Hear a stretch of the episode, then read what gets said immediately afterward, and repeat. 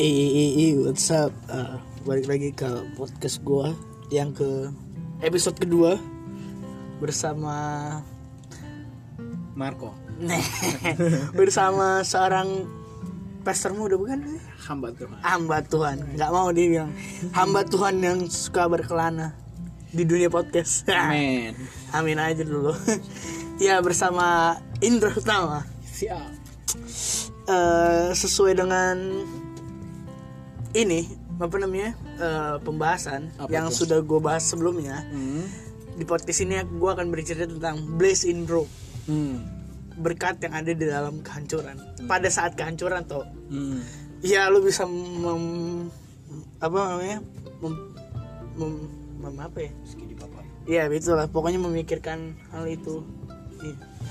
memikirkan tentang hal itulah nah sekarang ya bisa dikasih tahu dulu biodata secara lengkap atau nama umur berapa kegiatan apa hidup sebagai manusia yang seperti apa. Hmm.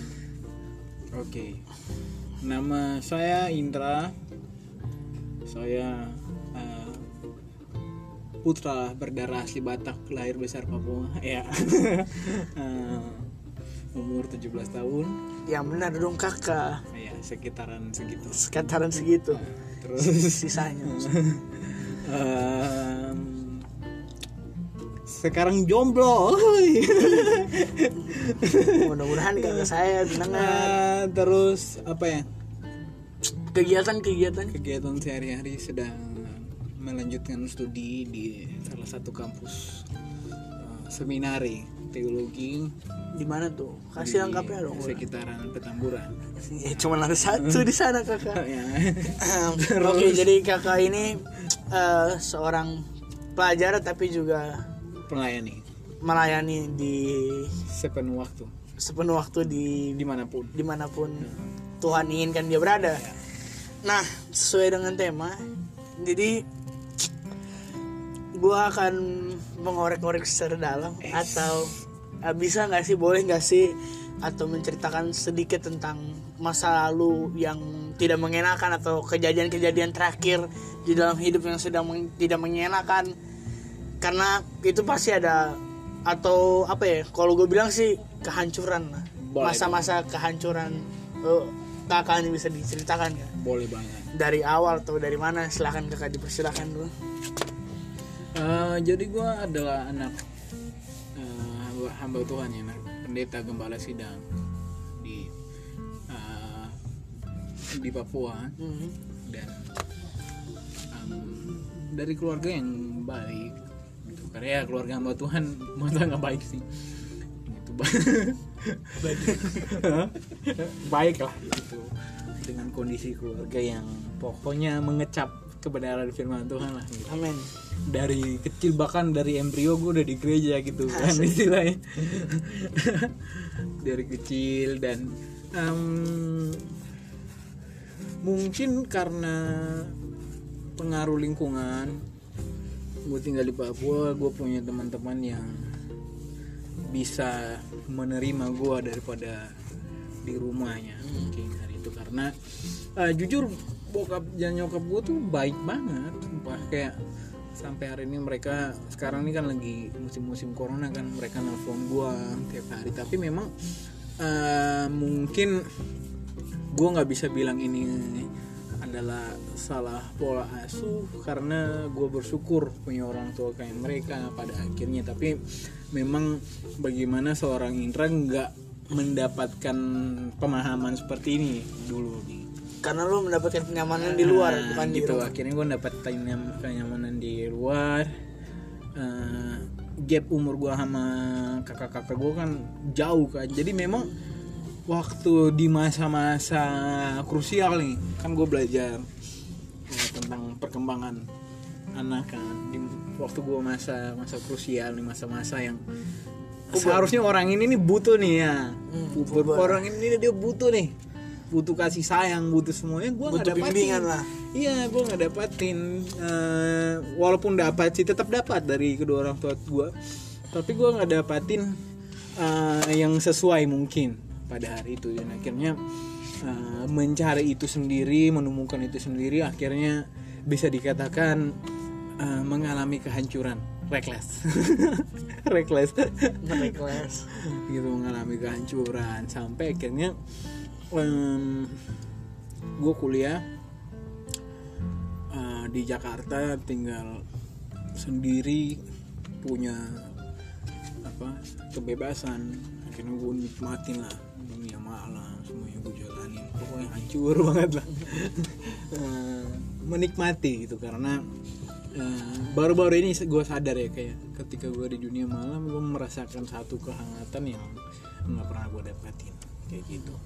Karena kita manusia adalah manusia yang makhluk sosial nih. Kan prinsip biasanya kita kan makhluk sosial. Yang membutuhkan orang lain. membutuhkan bukan hanya membutuhkan orang lain tapi kita membutuhkan perhatian dari orang lain gitu. Sampai akhirnya gue sadar kenapa gue nakal banget ya di waktu gue sekolah gitu. Gue tuh suka ini dulu men. Di sekolah gue suka polos tapi gue main gitar di kelas orang. Nah cuman cari dimarahin guru aja sama dibilang sama temen-temen ih anak nakal gitu. Gitu. pengakuan balik lagi mencari cuma pengakuan butuh pengakuan gua eh, minum gitu. Gua dulu suka juga kayak adu kuat-kuatan minum gitu. Ketika gua lebih kuat dari lawan gua nih minum gua ngerasa kayak wah gua lebih hebat dari lu gitu. Lu nggak ada apa-apanya nih soal ini ke gua. Dan akhirnya gue menemukan pengakuan di hal-hal seperti itu ngeband apalah semuanya itu gitu. Kayak singkat cerita yang seperti gue bilang kalau uh, ngalamin kehancuran dalam hidup kehampaan itu nggak pernah gereja ya. Jadi lu? Dulu jarang gereja? Oh jarang banget. Padahal seorang anak gembala. Nah, iya. Oh di ini di kalau di Papua gue gereja tiap minggu Oh, men. iya. tapi khotbah gue tidur jadi gue udah bawa kasur. Ini kocak sih jadi gue kan main musik. Hmm. di samping gereja tuh ada kayak ruangan kosong tuh itu khusus gue men. Jadi gue tidur. pakai speaker. Gue tidur itu jadi habis khotbah gue ada dengar tuh kalau udah amin udah bangun gue itu suka telat gitu lagu. Kan biasa kalau di karismatik ya pendeta khotbah kan ada lagu kan. Udah mau persembahan baru gue nongol main musik. Karena gitu saking saking gitu ya saking nggak peduli sama apa pun gitu. Sampai ngerasa jujur masuk ke fase-fase stres depresi juga itu masuk tuh men karena kosong gitu. Kita punya hidup yang kosong hampa ya hati yang hampa. Tuh ketika lu masuk ke dalam kehidupan lu berkuliah ke Jakarta masih merasakan hampa? Masih masih banget gitu. Bahkan sampai hari ini pun dalam beberapa mungkin ya beberapa momen merasakan kehampaan itu juga. Masih lah ya. Masih men. Tinggal sendiri di perantauan jauh lagi ya. Jauh terus. Em gue tuh bukan ekstrovert sebenarnya. Gue tuh introvert. Nah eh, introvert tuh orang yang suka menyendiri ya. Hmm, Iya kan penonton. Hmm, suka menyendiri.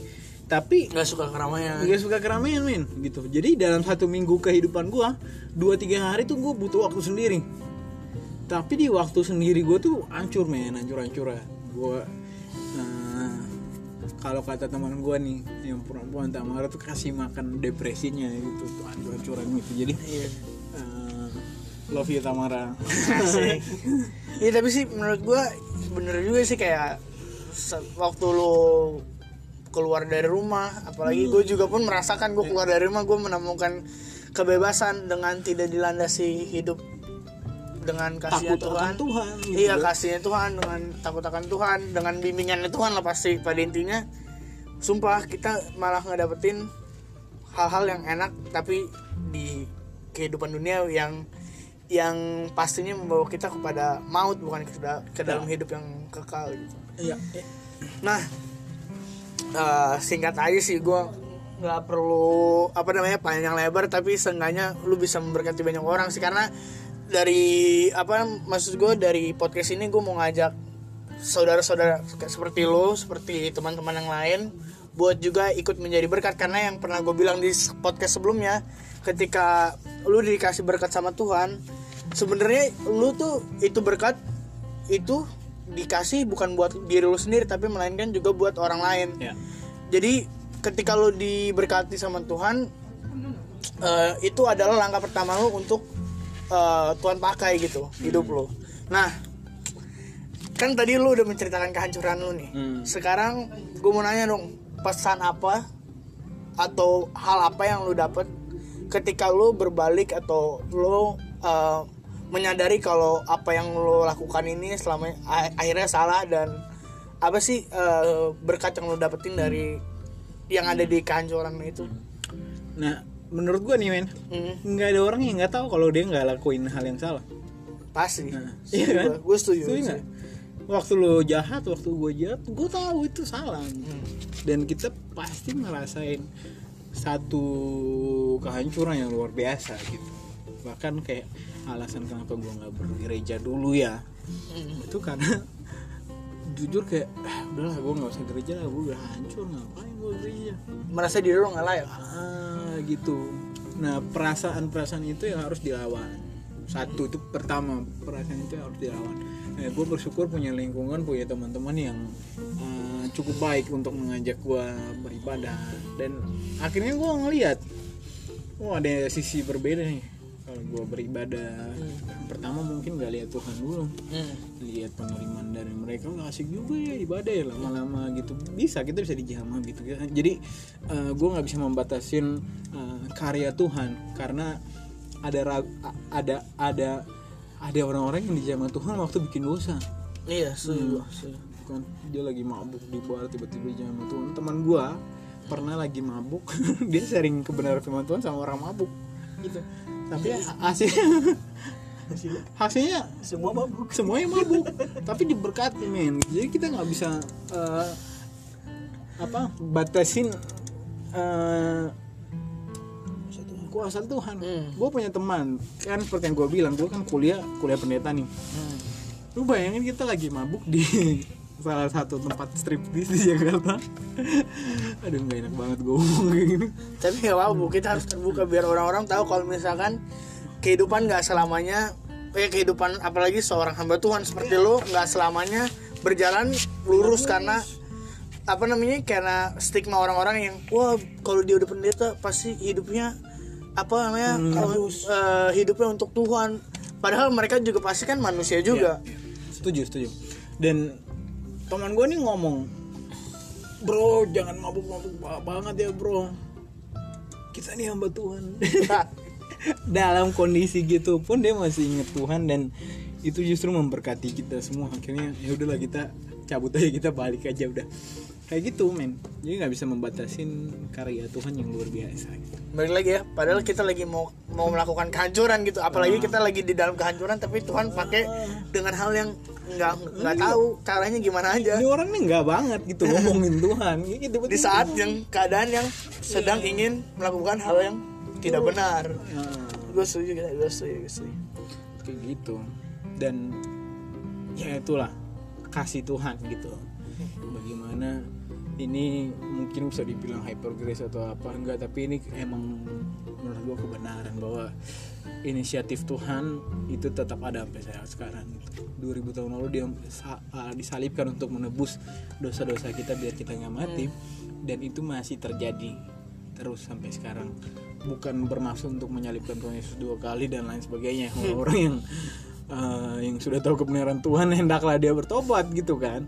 Bahaya loh kalau udah tahu tiba-tiba nyelang kau pembuat kejahatan aku nggak mengenal engkau kata firman Tuhan. Benar Uh, tapi eh kasihnya tuh tiada taranya tiada duanya kata Frankie Shopping kasihmu tiada duanya.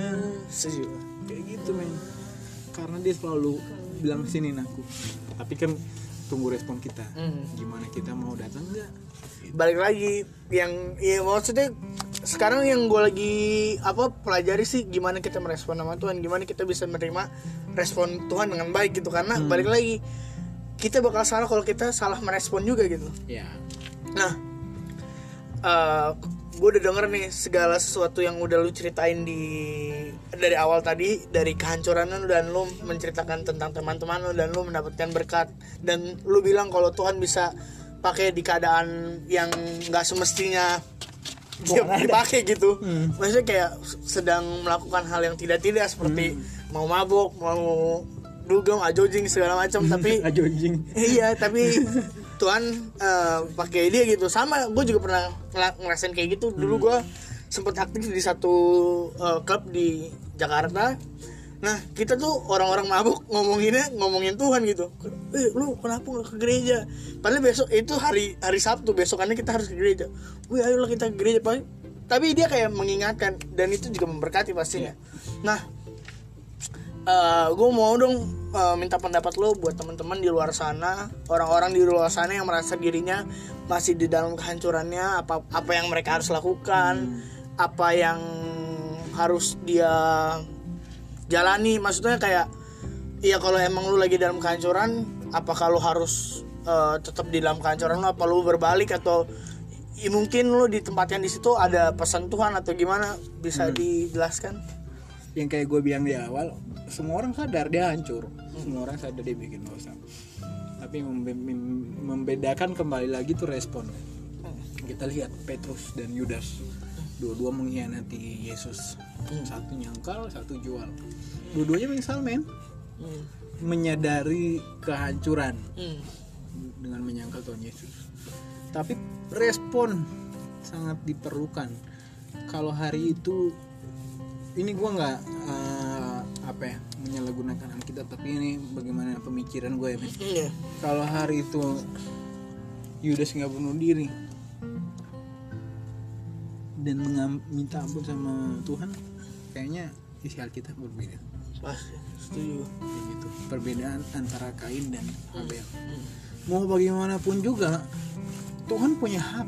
Kalau Tuhan misalnya lu nih sama Sam gitu kan persembahan ke Tuhan. Nilainya sama tapi Tuhan bilang persembahannya Sam lebih gue lebih senang persembahannya Sam lu nggak bisa nggak bisa marah dong. Bisa dibilang itu suka-sukanya Tuhan karena Tuhan Kesukaannya dia. Hmm, lu karena punya dia bos kasih gaji tapi dia lebih sayang Sam lu nggak bisa marah bos lu dong gitu. Iya. kan nah tapi respon dibutuhkan. Apakah dengan itu lu mau tetap mengasihi Tuhan dan Sam atau lu bunuh Sam gitu kan? Hmm. gue gue sangat yakin ketika Tuhan bilang gue suka persembahannya Habel tapi Tuhan kain ngomong is okay deh Tuhan. Gue eh, persembahan gue nggak terlalu disuka sama Tuhan nggak disukai sama Tuhan. Tapi gue akan berjuang terus untuk memberikan persembahan yang terbaik buat Tuhan. Beda cerita. beda cerita. Nah gitu juga dengan kita teman-teman yang masih di luar sana kayak gitu. Kita menyadari kehancuran kita. Tapi respon kita mau gimana? Apakah kita mau dengan menyadari kehancuran kita dan akhirnya kita berbalik kepada Tuhan atau kita tetap di luar sana? Apa pasrah aja karena gue udah hancur ya udah gue pasrah aja dah. bahkan gue senang banget sama pernyataan pendeta nih salah satu pendeta senior men. Namanya pendeta Erastus Sabdono Pak Eras nih. Hmm, Pak Eras. Sabdono dia ngomong sorry gue pakai referensi tua-tua. Gue suka dengerin tua-tua. Dia ngomong gini men gue udah pendeta puluhan tahun. Gue mengerjakan apa pertobatan gue tiap tahun. Gue yang dari dulu suka bentak-bentak sekarang nggak bentak-bentak gitu. Tapi dengan melakukan ini dia baik banget sumpah men Hmm. Dia bantu banyak orang lakuin semuanya. Itu standar moral bagus lah gitu. Tapi dia bisa ngomong kayak gini ya kita nggak tahu ya isi hati orang. Tapi yang menariknya dia bisa ngomong kayak gini semakin gue dekat sama Tuhan gue semakin menyadari betapa besar kehancuran gue Lu bayangin orang kayak dia. Orang-orang kayak gila ya. orang gila. Padahal kita pemikiran kita dia udah kayak ih gokil lah sa- secara moral dan secara kelihatan dia udah baik banget gitu. jadi ya udahlah kembali ke Tuhan karena bekerja untuk apa? Memperbaiki semuanya jadi seperti Kristus kan PR seumur hidup bro. Pasti. Nah, sampai gua mati perjuangan gua untuk jadi seperti Kristus itulah sampai gua mati. Nah jadi buat teman-teman yang bilang aduh gua udah nggak ini jangan. Nggak ada kata terlambat. Iya. Nih yang gue dapetin juga nih eh, kemarin sih eh, apa eh, Tuhan eh, menurut gue ya Tuhan nggak ngasih kesempatan kedua gitu. Tuhan bakal ngasih lebih dari kesempatan kedua. Tapi dengan jangka waktu tertentu. Kalau udah waktunya Tuhan datang, maksudnya eh, waktunya Tuhan udah datang gitu, itu udah nggak ada harapan lagi karena ya Tuhan udah kasih durasi kita sepanjang ini gitu. Yes, setuju. Jadi kayak di Alkitab men, Tuhan bilang kedatangan Tuhan Yesus tuh kayak pencuri. Kita nggak tahu dia datang kapan. Eh, buat teman-teman yang di luar sana yang dengar podcast ini, ngomong ah besok kan gua gua ke bar dulu besok. Ya tiba-tiba malamnya Tuhan datang gimana? Nah itu. Kan ah itu PR-nya kayak gitu kan? Dan itu yang yang sekarang lagi ini banget sih di dalam hidup gue juga sekarang pergumulan gue kayak setiap hari gue pengen baca Alkitab nih. Tapi kan ada rasa aduh malas ntar deh ntar deh. Ah. nah gue berpikir kayak anjing kalau dua menit ke depan gue nggak baca Alkitab Tuhan datang dan gue nggak nggak kelihatan berkenan di hadapannya hancur gue ketinggalan nih. Soalnya ya gue ada sempet sempet ngerinya juga pasti setiap orang pasti ada ketakutan gitu. Ya tapi lebih baik lagi kita balik lagi yang tadi lu bilang kembali kepada Tuhan ya kan? Berbalik. Berbaliklah kawan-kawan. Kita menunggu di sini. Asik. Nah oke deh sekian. Bapak Indra asik Bapak. Sama-sama Bapak. semoga bisa memberkati orang Oke. lebih banyak lagi melalui podcastnya bisa Amin. promosiin dong podcastnya Oke, podcast saya namanya podcast Roti Hidup. Teman-teman bisa uh, dengar di Spotify. Mhm. Nah, ini podcast Roti Hidup bicara soal spiritualitas yang dikaji melalui sistem ilmiah dan pengalaman pribadi. Idi Yoi. pengalaman Instagram Instagram belum dong Instagram Indra Hutama eh Indra. Oh dia tahu Indra Indra underscore eh underscore Hutama 98 Ah. nanti mau dibikin jadi Indra underscore Hutama 99660 eh Raisa Raisa. Hah? 69 ah 669 eh? 69 69 ya begitulah daripada perpanjang lu tahu Raisa? Ya udah sekian dari podcast gue semoga kalian bisa uh, menerima apa yang telah disampaikan dengan uh, Bro Indra. Amin. Semoga bisa yang tadi gue bilang memberkati orang banyak lagi. Yes. Semoga bisa menjadi hamba Tuhan yang dipakai ke mana-mana soalnya juga ya namanya juga hidup kan? Namanya juga hidup. Kan apa yang sering lu bilang eh apa tuh? apa? Yang sering dibilang lu hidup bagi apa? Hidup itu Alkitab Oh. oh. baca Alkitab. Iya gue baca tapi dia sering ngomongin ini ke gue hidup, hidup bagi Kristus mati keuntungan. Oke. Jadi itulah semoga lah, hidupnya bisa berkenan seperti apa yang dia selalu bicarakan. Haleluya. Ya terima kasih. Sekian dan terima kasih gengs. See you see you guys